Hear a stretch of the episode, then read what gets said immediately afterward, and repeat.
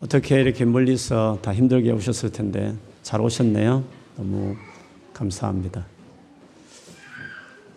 세상에는 기념일, 기념일들이 참 많죠. 뭐 생일도 있고, 결혼하신 분들은 결혼 기념일도 할 텐데, 모든 기념일이 다 모든 사람에게 중요한 것은 아닌 것 같습니다. 한 주 전인가요? 어느 레스토랑에서 어떤 부부와 같이 식사를 하고 있는데 갑자기 생일 축하 노래가 스피커를 통해서 울려 퍼졌습니다. 아마 손님 중에 생일을 맞은 사람이 있어서 서비스 차원으로 어, 그 노래를 불러줬던 것 같습니다. 그래서 주변에 같이 식사하던 다른 손님들도 그 손님, 그 생일 당한 손님을 축복하면서 같이 환영해 줬습니다. 그리고 계속 이제 대화하고 이야기하면 또다시 똑같은 사람의 재차 생일 축하 노래가 또 틀어주는 것이었습니다. 순간 조금 마음이 좀 그랬습니다. 아, 한번 들어주면 됐지 뭘 또 틀어주냐. 대화도 끊기게 이런 생각이 들었습니다. 아마 그 당사자나 그 가족들은 더 좋았어 아마 또 같이 불러주고 그랬을 것입니다.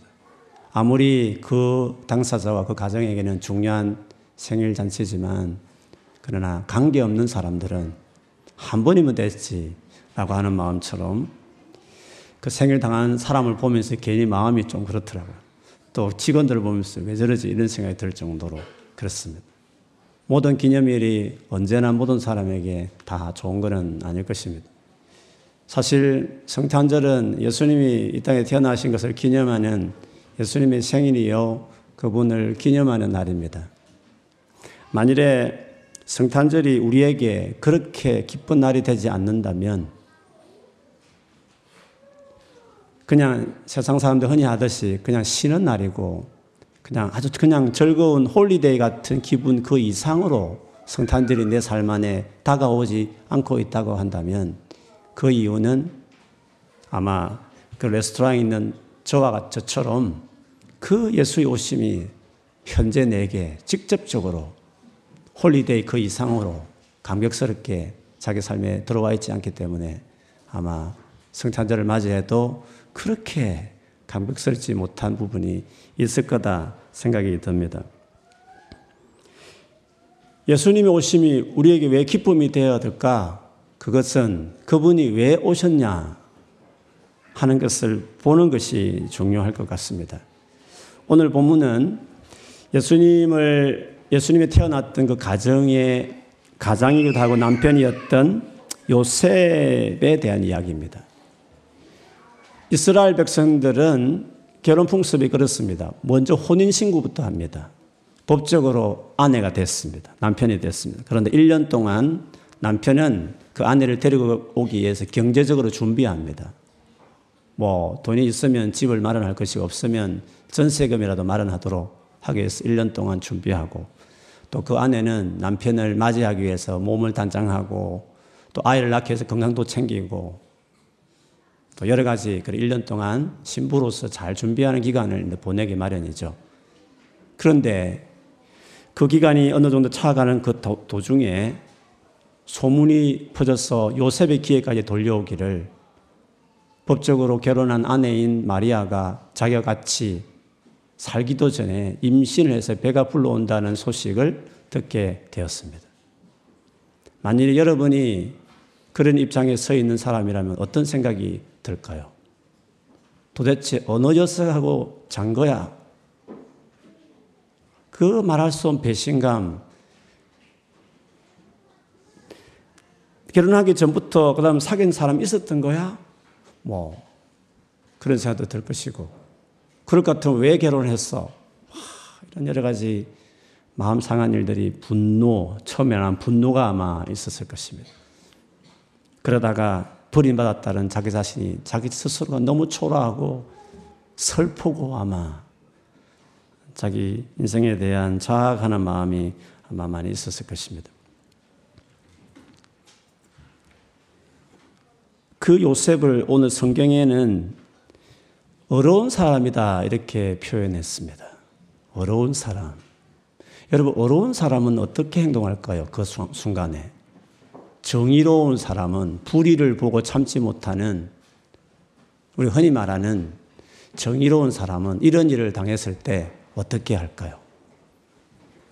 아마 다시는 이 같은 일이 생기지 않도록 세상 이런 일이 있나 해서 마리아뿐만 아니라 그 일에 동참했던 녀석을 다시는 사회에서 눈 들고 살지 못하도록 아마 공개적으로 밝히고 드러내어서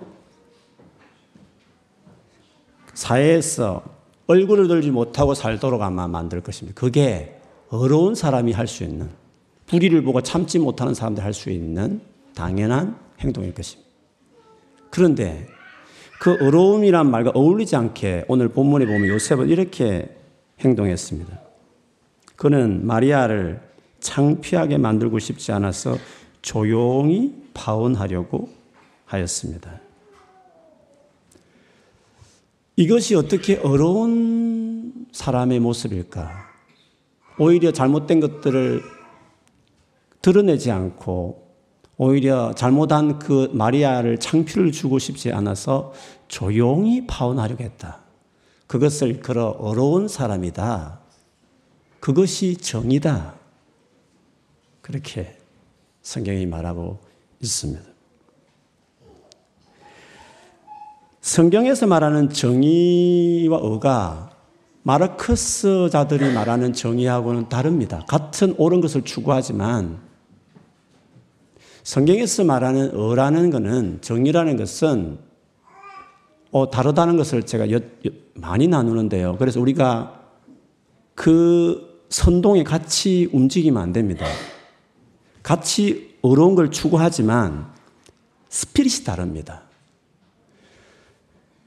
하나님이 원하는 어려운 거, 그리고 하나님의 사람이 갖는 어려운 사람은 어떻게 반응하는지를 오늘 요셉을 통해서 우리가 보게 되는데요. 하나님 의에 대해서 잘 이해하게 되는 또 다른 한 구절을 예를 든다면 누가복음 18장에 보면 소위 말하는 마르크스 주의자 같은 정의를 주장하는 바리새인이 있었습니다.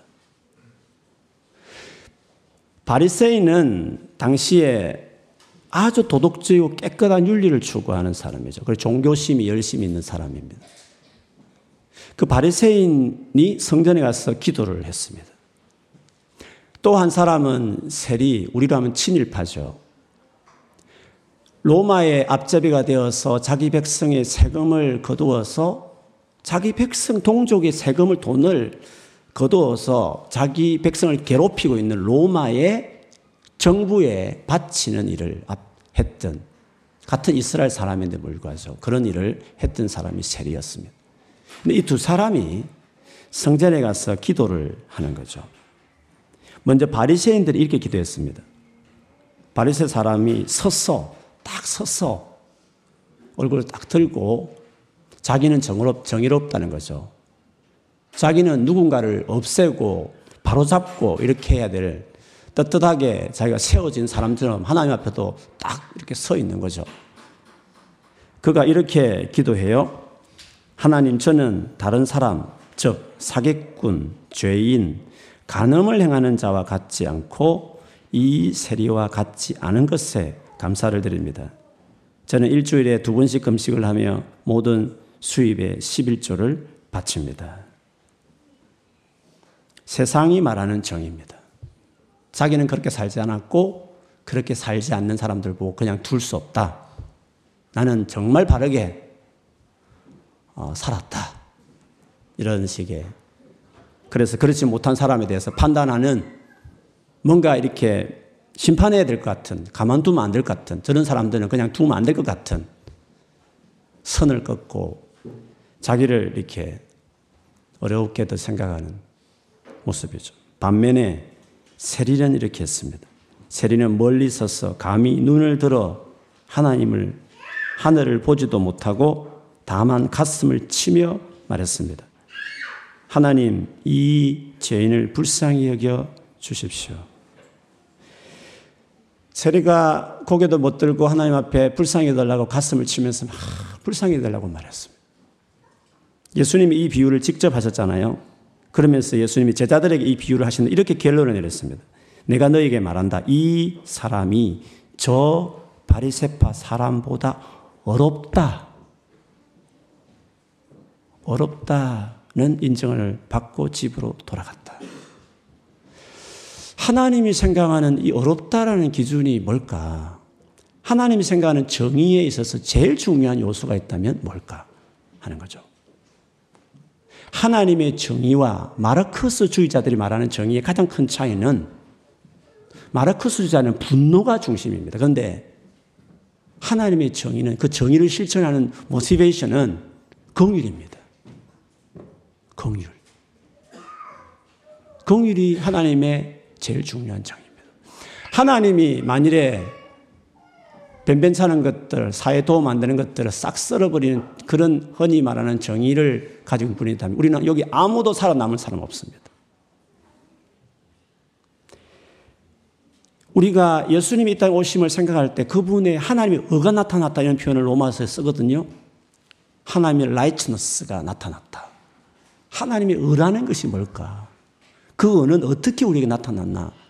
긍휼로 나타나서 자기 희생으로 그 문제를 해결해 가는 것이죠.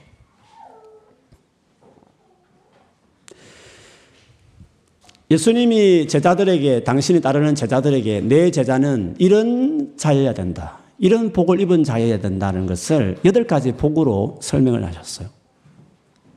제일 첫 번째 복은 뭐죠? 심령이 가난한 자. 심령이 가난한 자는 복이 있다. 천국이 그런 사람의 것이다. 말씀하셨어요. 두 번째 복은 뭐였죠? 애통하는 자는 막 슬퍼하면 애통하는 자는 복이 있는 위로를 받을 것이라고 말했습니다. 그 다음에 세 번째는요. 세 번째부터 조금 어려울 수 있죠. 그렇죠? 온유한 자. 자기가 얼마나 가난하고 자기가 얼마나 죄인인지를 아는 사람은 남을 남에게 복수하고 판단하고 이렇게 하지 않습니다. 마음이 이미 젠틀한 소프트해서 복수하는 마음을 갖지 않습니다. 내가 뭔데 하는 마음을 당연히 갖죠. 온유함이 거기서 가난한 심령과 애통을 거쳐 나오는 심령이 온유거든요. 그 다음에, 그 다음에 네 번째 갖는 마음이 뭐냐면 팔복은 네 번째 복이 뭔지 혹시 아세요? 의에 줄이고 목마른 마음이에요. 비로소 의를 갈구해요, 이제부터. 그 의는 하나님의 어로움이겠죠. 하나님의 라이츠너스를 되게 갈망해요. 하나님의 정의를 이렇게 사모하는 거죠. 그런데 을을 사모하는 사람은 그 다음에 복이 뭔지 아십니까? 그 다음에 복. 그게 긍휼히 여기는 자는 긍휼히 여김을 받을 것이요. 그런 말이에요. 놀랍지 않습니까? 하나님의 의를 추구하는 자들은 세상 깨 부수고 뒤집어 엎고 막 청산하고 막 펜을 가르고 이런 진영 논리에 갇혀 있는 것이 아니라 하나님 을 자기의 부족을 깊이 통찰하면서 가난하고 애통해내면서 거기서 마음이 소프트해진 다음에 하나님의 을을 막 갈망할 때 그 하나님의 을을 경험한 사람들이 갖는 모티베이션의 가장 큰 모티베이션은 긍휼이에요. 긍휼. 긍휼 여기는 자는 긍휼 여김을 받을 것이다. 그래서 요셉은 하나님이 자기 아들을 보내는 부부를 택할 때 아무나 택하지 않죠. 세상의 정의감이 있는 사람들 말고 하나님의 정의를 가지고 있는 사람, 하나님의 라이천스를 가지고 있는 사람이죠. 만일에 요셉 같은 사람이 아니었으면 당장 마리아를 끄집어내어서 그 죄를 공개적으로 밝혀내어서 언론에 터트리면서 재발 방지하는 거 세상을 바로잡다고 했을 수도 이런 것들은 이 유대 사이에 있어서 안 된다고 말했을지 모르겠습니다. 그런데 하나님의 언은 긍휼이 중요하기 때문에 오히려 그 깊은 상처를 받는 마당에서 마리아를 생각해요. 그래서 마리아에게 창피를 주지 않으려고 조용히 자기가 감수하고 그거를 파혼하려고 했다. 그렇게 이야기했습니다. 이제 구체적으로 이혼을 어떻게 해야 될지 구체적으로 생각을 하고 행동을 옮기려고 하는 그 딱그 그 시점에 그 밤에 천사가 요셉의 꿈에 나타나서 말했죠. 내 아내 마리아를 데려오기를 두려워하지 마라. 요셉이 뭐가 두려웠을까요? 마리아를 데려오는 것이 뭐가 그리 두려운 일이었을까요? 아마 이미 배가 불러온 상태에서 데리고 올 때 저게 남의 남자애일 거다라고 아마 주변에서 많이 수근거리고 그리고 참 그런 여인을 아내로 맞이하는 그대로 맞이하는 자기를 보면서 참 바보 같은 거 멍청이라고 아마 그렇게도 수근거리고 어떻게 바라볼지 어떻게 뒤에서 말할지 요셉은 뻔히 예상되는 상황이었어요. 그렇다고 성령을 잉태해서 이렇게 말할 수 있는 것도 아니지 않습니까? 세상에 그런 일이 있어 본 적도 없었고, 그렇게 말한다고 누가 믿겠습니까? 아무도 말해도 이해할 수 없는 그 시대에 아마 계속 그 딱지처럼 붙어 다녔을지도 모르겠어요. 그런데도 요셉은 그 두려운 사회적인 따가운 시선을 마다하지 않고 그 어려운 요셉은 처음부터 마리아를 그랬지만 끝까지 그 하나님의 말씀을 들은 다음에 성령으로 잉태했다는 것을 안 다음에 평생에 그걸 자기 가슴에 묻고 그 두렵고 수치스럽게 남들이 볼지 모르지만 그 다 감수하면서 그 아내를 자기 집에 데리고 와요. 그리고 더 놀란 것은 그 아이, 그 예수가 태어나기까지 그 아내와 잠자리를 하지 않아요. 남자분들 알겠지만 이게 쉬운 일이 아니거든요. 요셉이 얼마나 마리아도 그렇지만 요셉도 얼마나 하나님께 헌신된 하나님의 사랑과 긍휼이 있는 사람이었나 그것을 알 수 있습니다. 하나님께서 우리에게 의의 원천이신 어려운 하나님께서 우리에게 그럼 어떻게 긍휼을 여겨 주셨을까? 그분 역시도 우리를 심판하시기보다는 정의의 칼을 들면 한 사람도 살아남을 사람 없지만 그분의 어려움은 그런 식으로 표출되지 않기 때문에 오히려 자기 아들을 희생시켜서 긍휼에 풍성해서 자기 희생으로 우리를 건져내겠다는 각오로 자기 아들을 세상에 보내신 것이었습니다. 요셉에게 그 태어날 아기의 이름을 예수라 하라고 했습니다. 예수라는 말은 그 당시에 많이 흔히 있던 이름 중에 하나였습니다. 그 뜻은 구원해낸다, 구원자 이런 뜻이 있습니다. 구약의 여수아나 호세아 똑같은 의미가 있습니다.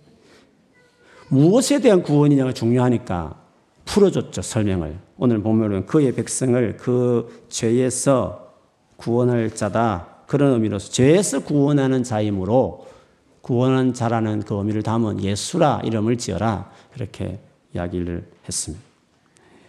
결국 예수님이 이 땅에 오신 가장 궁극적인 목적은 뭐 사회 정의를 바로잡거나 뭐 세상에 문제 많은 것들을 뭐 복지나 경제나 뭐 교육이나 우리 안에 신경 쓸 일이 얼마나 많습니까? 그 모든 것들을 해결하는 것도 필요하지만 사실 그 모든 것도 요 하나에 걸려 있죠. 죄 때문에 파생된 수많은 문제들이 생겼으니까 그 죄에서 우리를 구원하는 것이 예수님이 오신 가장 궁극적인 목적과 이유였다 하는 것을 이야기하고 있습니다.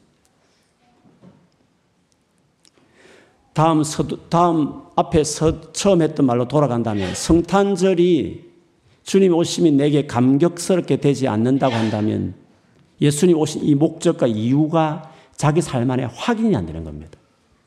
즉, 자기가 죄로부터 확실히 구원받았다라는 죄로부터의 구원에 대한 확신이 없으면 자기 삶 안에 그걸 확인하지 못한 사람은 예수의 오심에 대해서 그렇게 감격할 수가 없는 것입니다. 죄의 부분에, 자기의 죄의 부분에 구원을 받은 경험을 하지 못하면 예수님과 관계가 직접적으로 그렇게 중요한 관계가 되지 않기 때문에 그것을 위해서 오신 예수님의 오심에 대해서 그렇게 감격스럽지 않은 것입니다. 성찬절이 그렇게 감격스럽지 않는 가장 큰 이유 중에 하나는 현재 자기 죄의 문제를 해결했다고 자기 스스로가 느껴지지 않기 때문에 죄를 용서하셨다, 죄에서 구원하셨다는 말이 다 이론, 이론에 지나지 않고 실제로는 자신이 여전히 죄에 뒹굴고 있기 때문에 죄 구원하러 오셨던 그 예수님에 대해서 그렇게 감격스럽게 자기에게 다가오지 않는 것입니다. 저는 우리 교회 안에, 우리 교회 안에 가장 큰 문제는요, 성도들이 갖고 있는 많은 문제 중에 최고 큰 문제 중에 하나는 죄책감입니다. 죄에 대한 벗어나지 못해서 내가 왜그 짓을 했을까? 나는 왜 이렇게밖에 살지 못할까? 나는 왜 이런 소리를 듣는 사람밖에 안 될까? 하는 아직도 죄의 쇠사슬에 묶여 있는 것 같은 여전히 죄에서 벗어나지 못해 허덕이면서 이렇게 별 부분이 없는 사람인가라고 생각하는 그 죄책감이 교회 안에 상당히 많이 있어요. 그래서 구원의 감격이 없는 거예요. 구원의 핵심은 죄에 대한 자유인데 자기 스스로 죄에 대한 그 감격과 자유를 제대로 누리지 못하니까 십자가니 예수니 구원이니 복음이니 천국이니 이 모든 것들이 다 이론이요 교리요. 그것이 그것이 자기 삶 안에 들어와야 자기 삶 안에 하긴 해야 항상 기뻐하고 모든 일이 감사하는 삶을 살게 되는데 그것이 분명하지 않으니까 예수 믿는 진정한 기쁨과 감격을 자기 삶에 경험하고 누리지 못하게 되는 거죠. 예수께서 오신 목적이 죄에서 구원하기 위해서 오셨는 건데 그 죄에서 구원받았다는 자기 삶에 그 감격이 없으니까 예수님 오신 자체가 자기의 그렇게 큰 의미로 머리로 보면 대단한 일이고 놀라운 일인데 자기 가슴과 마음으로 느끼지 않으니까 이 크리스찬의 제일 중요한 파운데이션 자체가 자기 안에 제대로 지금 확인된 게 없으니까 예수 믿는 즐거움과 감격이 없는 거죠. 그래서 기껏 기울이는 것이 세상의 성공, 뭐 세상에 좋은 사람 만나는 거, 뭐 세상에 행복하게 살아가는 거, 이 정도밖에 의미를 두지 않는 뭐 그것 좀 도와주는 신 정도로 예수, 하나님 도와주세요. 이렇게 그냥 교회 생활을 하는 거죠. 죄로부터의 자유, 감격, 이것들을 누려야 이 죄를 해결하기 위해서 희생하신 십자가의 은혜가 자기가 그렇게 감격스럽고 그렇게 하기 위해서 죽어주신 그 죽기 위해서 오신 그 예수님의 탄생인 성탄절이 남의 생일 축하하는 정도가 아니라 나의 생일보다도 그 어떤 이 세상의 기 념일보다도 더 감격스러운 날이 될 수 있는 거죠. 만일에 여러분 안에 구원의 감격이 사라졌거나 사라진 이유가 뭡니까? 아직 죄에 대해서 뭔가 옛날보다도 무너지고 있는 겁니다. 그러니까 구원의 감격이 없는 거죠. 아니면 예수를 오랫동안 믿어도 죄에 대해서 이겼다, 벗어났다 할 만한 삶을 한 번도 살아본 적이 없다. 그러니까 감격이 없는 거죠. 왜 예수를 믿으면서도 죄에 대해서 벗어났다, 자유케 되었다라는 확신, 담대함, 감격이 우리에게 없을까? 도대체 그 이유가 뭘까? 하는 거죠. 제가 이 부분 놓고 저의 삶을 보면서도 많이 고민했지만 또 목사이다 보니까 성도들의 삶에도 왜 예수를 믿으면서도 사람이 바뀌지 않나? 이런 고민들을 상당히 많이 하거든요. 여러분도 아마 주변의 영혼을 생각할 때마다 그런 마음을 많이 가지게 될 거예요. 왜 예수를 믿는다 하면서도 죄를 못 이길까? 물론 아예 죄를 안 된다는 말이 아니라 어느 정도 이렇게 비율로 본다면 죄에 이겼나, 이겼다고 말하는 어떤 승리했다는 진영이 딱 있어야 되는데 왜 이렇게 이렇게 막 쓰락을 하면서 이렇게 자기 삶을 막 갈등해 내면서 이렇게 밖에 살지 못할까? 겨우 이기고 막 어떻게 이기고 이러는 거 말고 한, 딱 어렵다. 나는 깨끗하게 바르게 살아가고 내 삶 안에 뭔가 하나님 백성다운 올바른 삶을 내가 딱 살아내고 있다고 하는 유리한 진영에 서 있지 못할까? 가장 큰 이유가 뭘까? 물론 가장 큰 이유의 첫 번째로 예수를 안 믿고 있기 때문에 그럴 수 있겠죠. 진짜 예수를 인격적으로 자기 삶 안에 모시지 않았으니까 그럴 수 있을 거예요. 그런데 예수를 진짜 믿는데, 진짜 내가 예수를 만났고 예수님이 나를, 나를 위해 돌아가셔 내가 정말 진심으로 알고 믿는데 불구하고 왜 그러지 못할까 하는 거죠. 그 이유는 한 가지예요. 성령을 몰라서 그래요. 성령의 인도를 받는 삶이 뭔지를 모르는 거예요. 왜 그렇게 말하느냐 하면 갈라디아서 5장 16절부터 23절에 보면 이거는 예수를 한 번 믿었다가 예수를 처음에 잘 믿었는데 성령을 따라 살아가는 삶을 포기하고 유대 교사들의 말을 듣고 열심히 자기가 뭔가를 해보겠다고 노력하는 잘못된 신앙의 행태로 바뀐 갈라디아 교회를 향해서 바울이 편지를 급하게 쓰면서 그렇게 신앙생활하면 안 된다라고 하면서 한 말이에요. 만약에 성령을 의지 않고 예수 믿고 나서 성령을 의지하지 않으면 비참하게 산다. 죄에서 벗어나지 못한다. 이렇게 이야기를 해요. 제가 그 아주 대표적인 구절을 한번 예를 들게요. 5장 16절에서 23절에 보면 그러므로 내가 말합니다. 성령을 따라 사십시오. 그러면 육체의 욕망을 따라 살지 않게 될 것입니다. 육체의 욕망은 성령을 거스리고 성령이 바라시는 것은 육체의 욕망을 거스릅니다. 이 둘은 서로 반대되는 것이므로 여러분이 욕망대로 살 수 없게 합니다. 성령께서 이끄시는 대로 살면 여러분은 율법 아래 있지 않게 됩니다. 육체가 하는 일은 분명합니다. 곧 엄행과 더러움과 음란과 우상 섬기기와 마술과 미움과 다툼과 질투와 한해기와 이기심과 편가르기와 분열과 시기와 술 취하기와 흥청거리는 잔치와 같은 것들입니다. 전에도 경고했지만 이제 다시 경고합니다. 이런 일을 하는 사람은 하나님 나라에 들어가지 못합니다. 이걸 안 믿는 사람에게 한 말이 아니라 이미 믿고 있는 성도들에게 왜 이 말을 하느냐면 성령을 따라 살거나 성령이 이끄시는 데 살지 않으면 아무리 내가 바르게 살고 싶어도 안 된다는 겁니다. 막 말할 수 없는 감정적인 그 다툼, 막 싫고, 막 믿고, 혹은 막 음란하고, 막 서로 다투고, 분열하고, 이런 일들이 우리 인간관계나 삶에서 아주 분명하게 나타난다고 말했습니다. 예수를 믿어도 만약 여러분이 그런 삶을 계속 반복적으로 계속 못 이기고 있다고 한다면 제가 묻고 싶습니다. 성령을 얼마나 아느냐고 묻고 싶어요. 성령을 과연 아느냐는 거죠. 예수 믿지만 그리고 성령은 들어봤죠. 삼일체 하나님이니까. 성령을 따라 살아가는 삶이 뭔지를 아느냐는 거죠. 아, 은사를 말하는 겁니까? 은사를 제가 말하고 있는 게 아니에요. 방언을 말하느냐. 뭐 그런 어떤 햅소한 의미로 제가 말하는 게 아니에요. 성령을 아느냐는 거예요. 성령을 아느냐. 에베소 지역을 한번 바울이 갔을 때 예수를 믿는 것 같은데도 도무지 예수 믿는 표가 안 보이는 사람에게 바울이 이상하다 예수를 믿는다 하는데 왜 예수 믿는 사람이 삶의 모습이 없지 궁금했어요. 그래서 바울이 딱 질문한 게 체크한다고 한 질문이 그거였어요. 예수 믿을 때 성령을 받았느냐? 그 질문을 했어요. 왜냐하면 성령으로 하지 않고서는 삶을 살아낼 수 없거든요. 크리스찬들은. 알고 보니까 그 사람은 예수 안 믿는 사람이었어. 요한의 세례만 받았어. 그래서 다시 세례 주고 기도해서 성령 충만을 받은 다음에 살게 됐죠. 그래서 이미 예수를 믿지만 죄에서 못 이기는 사람들은 제가 건면하고 싶은 것은 성령에 관심을 가졌어요. 물론 성령에 대한 여러분 부정적인 경험이나 말을 들어본 적이 있는지 모르겠어요.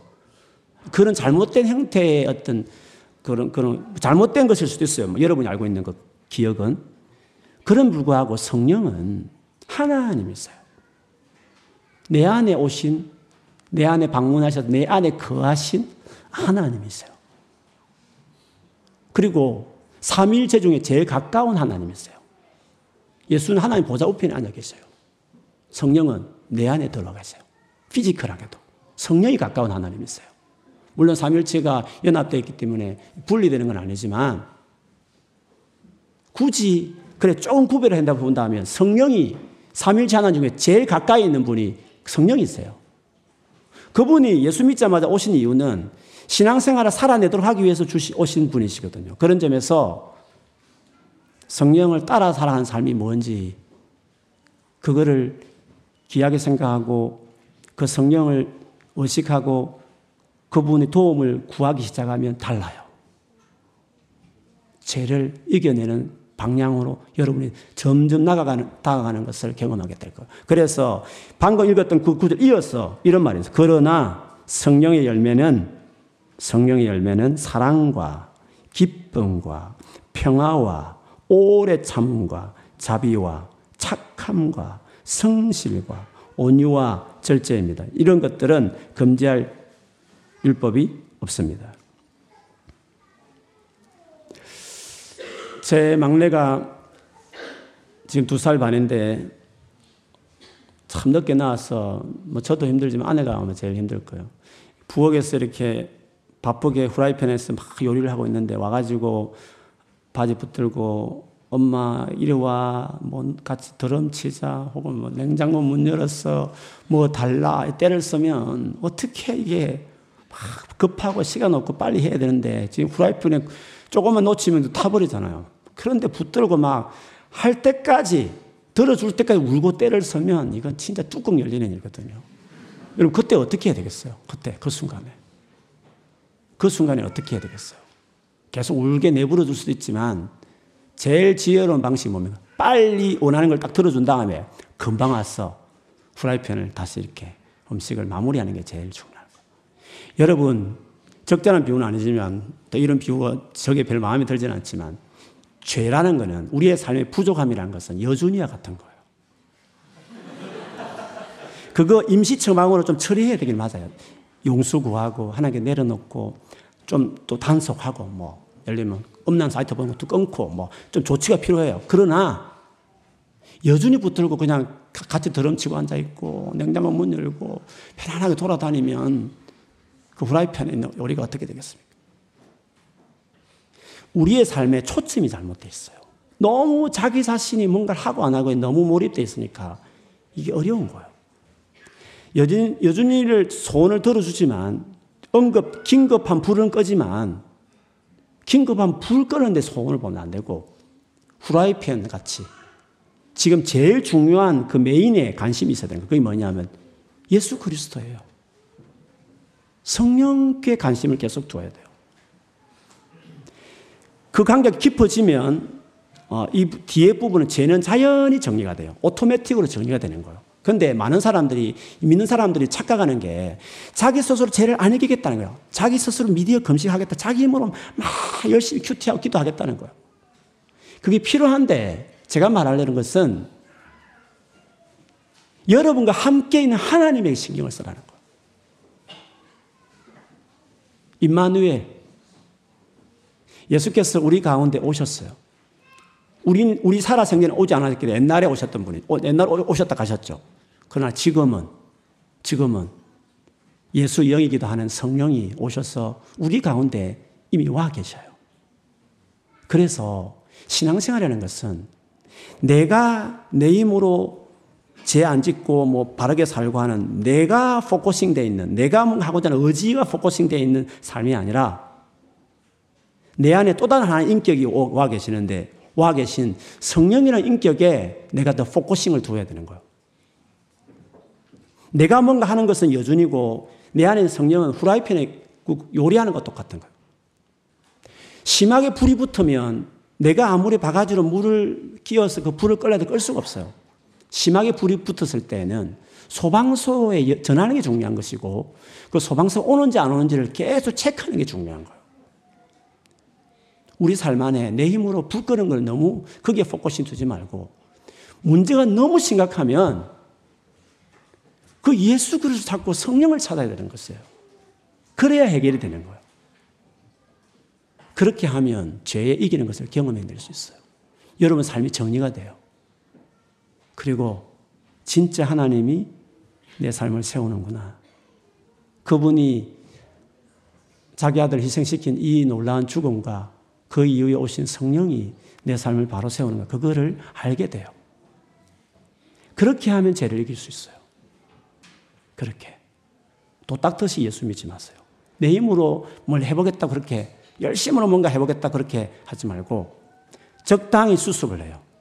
아무리 노력해도 안 돼요. 적당히 그냥 수습해요.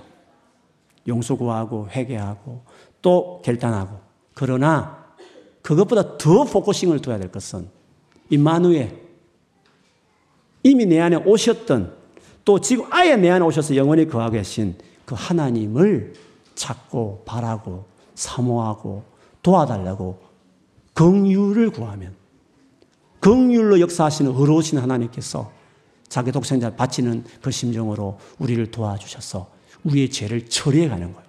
우리의 삶의 문제들을 깨끗하게 그분이 다스리면 처리해 가시는 거예요. 그렇게 그게 그리스도인 삶이에요. 그게 주님과 함께 살아가도록 우리의 삶에 개입하셔서 우리의 삶을 완전히 다스리면서 이끌어 가시기 위해서 예수님 오셨고 성령이 오신 것이니까 나도 있고 성령이 있는데 내가 뭔가 하는 나의 활동에 focusing 두지 말고 적당히 여준이 정도 처리하는 수준으로 내 삶을 다스리고 단속하시고 더 중요한 것은 이미 내 안에 계신 이미 나와 함께 하시는 그 하나님을 구해요. 불쌍히 여겨달라고 구하세요. 세리처럼. 그 사람이 어려운 사람이에요. 그렇게 믿으세요. 막 의지하세요. 너무 큰 불이면 여러분 끌 수 없으면 그냥 소방수만 불러요. 그러면 그분이 꺼주세요. 그래서 그래서 나와 함께 하신 하나님을 생각해요. 오늘 우리의 삶 안에 성탄절이지만 막막한 답답함이 있는 분들은 하, 내가 이렇게 살아서는 안 되는데 하, 맞아 내가 열심히 뭔가 살아야 되는데 이렇게 또 자기가 뭐 해야 될 것을 거기에 자기에게 몰입하지 말고 그는 불교나 그런 거예요. 불교는 자기 몰입이에요. 불교 신자처럼 살지 말아요. 자기에게 몰입하지 말아요. 그러니까 죄책감이 자꾸 사로잡히는 거예요. 예수께 몰입해요. 예수를 바라보자. 그러면 돼요. 그거 하나만 딱 바꾸면 달라져요. 그러면 그분이 여러분 삶을 도와줘요. 죄 용서도 하지만 죄로부터 실제로 이기고 거룩한 열매를 맺는 성령의 열매를 맺도록 그렇게 주께서 인도하실 거예요. 이 성찬절에 나와 함께하기 위해서 오신 그 하나님, 그날을 기억하면서 지금 함께 계신 주님을 생각하면서 오늘 나갔을 때 나와 함께 하신 하나님을 자꾸 생각해요. 그분을 의지하고 찾고 맡기고 계속 그렇게 하시면 살아낼 수 있어요. 아무리 어려운 일 만나도 다 살아낼 수 있어요. 아무리 어려운 런던 생활도 다 감당해낼 수 있어. 성탄절에 나와 함께 하신 하나님, 그분 중심, 그분 바라보면서 내가 살겠다. 나에게 오셔서 나와 함께 하시기 위해 오신 임마누엘 하나님. 아, 그것이 성탄절의 진정한 의미였구나. 함께 하신 하나님 붙들고 바라보며 내가 살아가겠다. 그 마음 가지시면 놀라운 삶이 여러분에게 시작될 줄 믿습니다. 같이 기도하겠습니다.